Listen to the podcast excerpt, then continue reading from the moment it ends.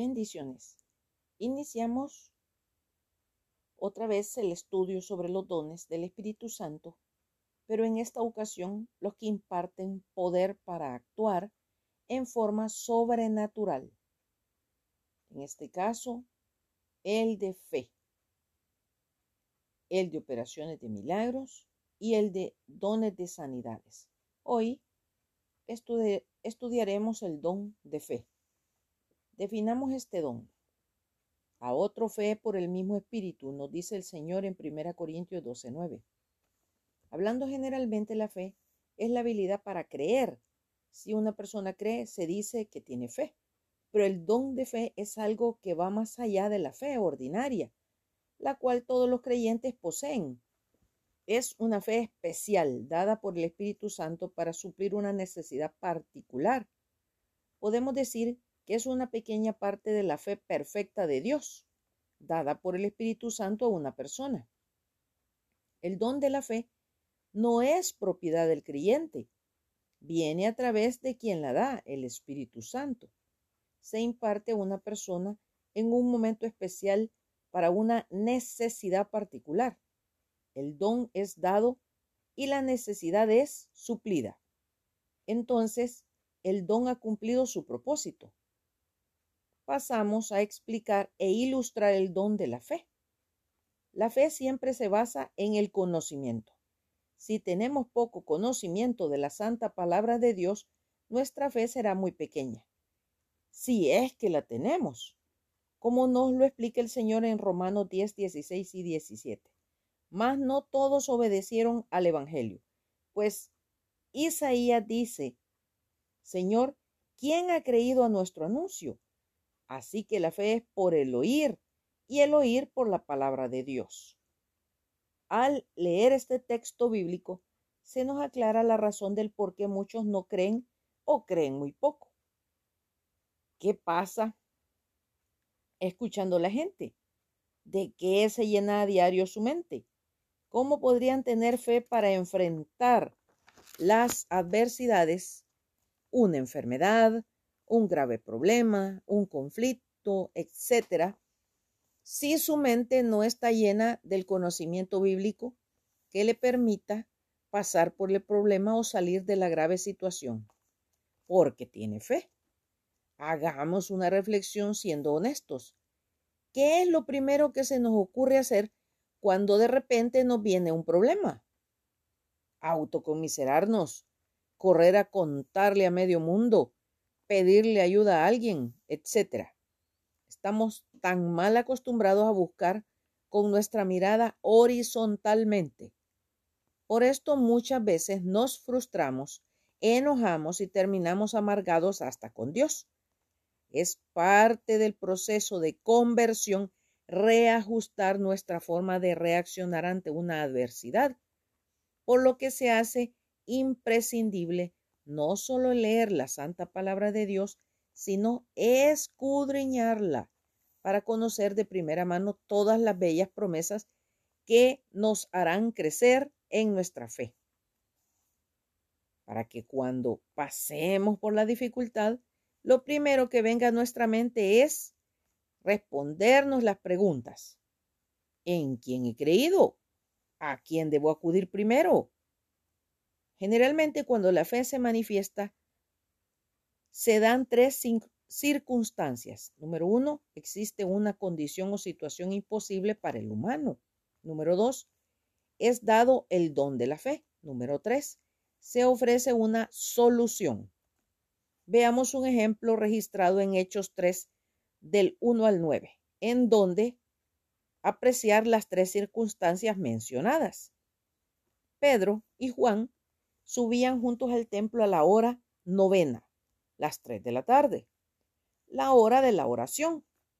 Y era traído un hombre cojo de nacimiento, a quien ponían cada día la puerta del templo, que se llama la Hermosa, para que pidiese limosna de los que entraban al templo.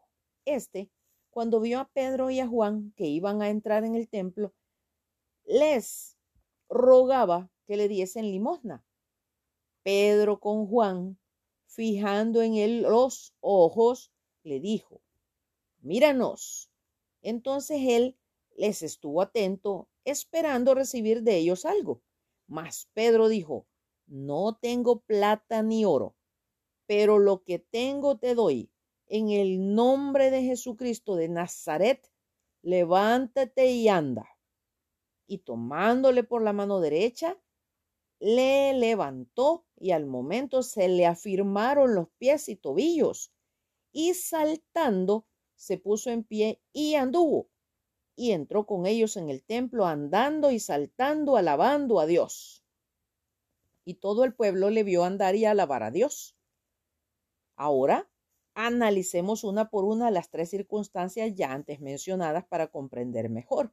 Número uno, un cojo de nacimiento que tenía 40 años de edad lo sentaban cada día a la entrada de la puerta del templo llamada la Hermosa, porque vivía de las limonas que recibía. Su curación era imposible para los hombres. Número dos, de pronto el apóstol Pedro descubrió una fe especial basada en el conocimiento que tenía del poder del Dios de lo imposible, como nos lo dice Lucas 1.37, porque nada hay imposible para Dios. Gracias a esta fe, le pudo decir al cojo, en el nombre de Jesucristo de Nazaret, levántate y anda. Sabemos que Pedro tenía en realidad el don de la fe, por lo que le ocurrió al cojo. Número 3. Y al momento se le afirmaron los pies y tobillos y saltando se puso en pie y anduvo. Su problema fue solucionado. Un segundo ejemplo lo tenemos en el libro Primero Reyes 18 del 30 al 39. ¿Cuál era la situación problemática que se estaba viviendo? Acab subió al trono de Israel después de la muerte de su padre Omri y reinó 22 años en Samaria e hizo lo malo ante los ojos de Jehová, más que todos los que reinaron antes que él, primero Reyes 16:30. Elías era el profeta de Dios. Cuando Acab vio a Elías, le dijo, ¿eres tú el que turba a Israel? Y él respondió, yo no he turbado a Israel, sino tú y la casa de tu padre, dejando los mandamientos de, Jehová y siguiendo a los Baales. Primero Reyes 18, 17 y 18. Entonces, para arreglar de una vez por todas esta situación, Acab convocó a todo el pueblo de Israel al monte Carmelo para demostrar sin lugar a dudas quién era el único Dios verdadero, si Baal o Jehová, Dios de los ejércitos. ¿Cuál sería la prueba? Los 450 profetas de Baal se enfrentarían a Elías. Cada equipo recibiría un buey, lo cortarían en pedazos y lo pondrían sobre leña, pero no deberían poner fuego debajo. Después invocarían cada uno a su Dios y el Dios que respondiere por medio de fuego, ese sería el único Dios.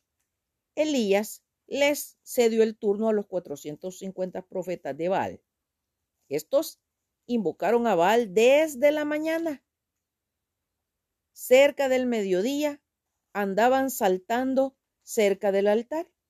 Elías se burlaba de ellos diciéndole, griten, Quizá está meditando, trabajando o va de camino.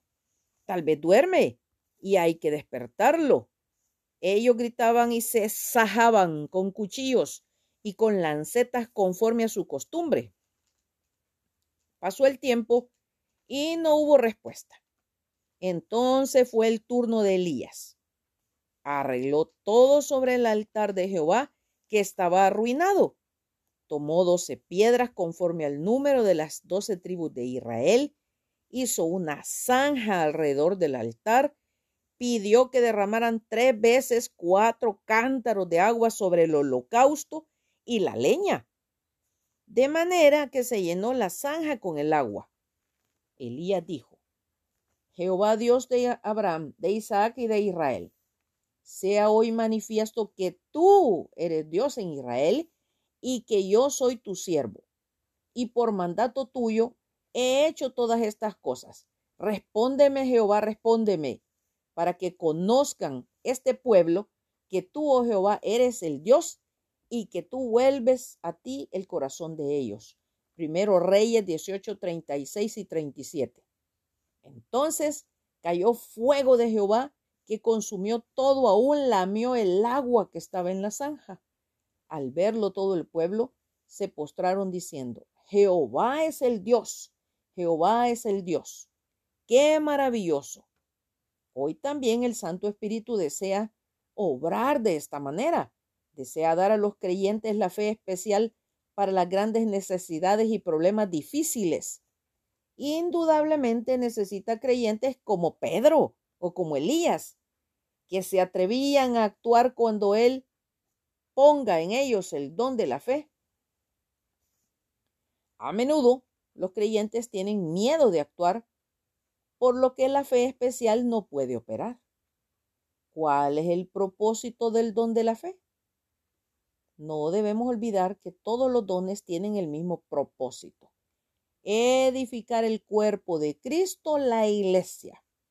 Pero a cada uno le es dada la manifestación del Espíritu para provecho. Nos dice el Señor en 1 Corintios 12, 7. El próximo domingo seguiremos con el estudio del Espíritu Santo, si Dios nos presta la vida, escudriñando en la santa palabra de Dios sobre el don de operaciones de milagros. Dios nos guarde. Maranata, Cristo viene pronto. Atentamente, Lic Acevedo, colaboradora de Riego.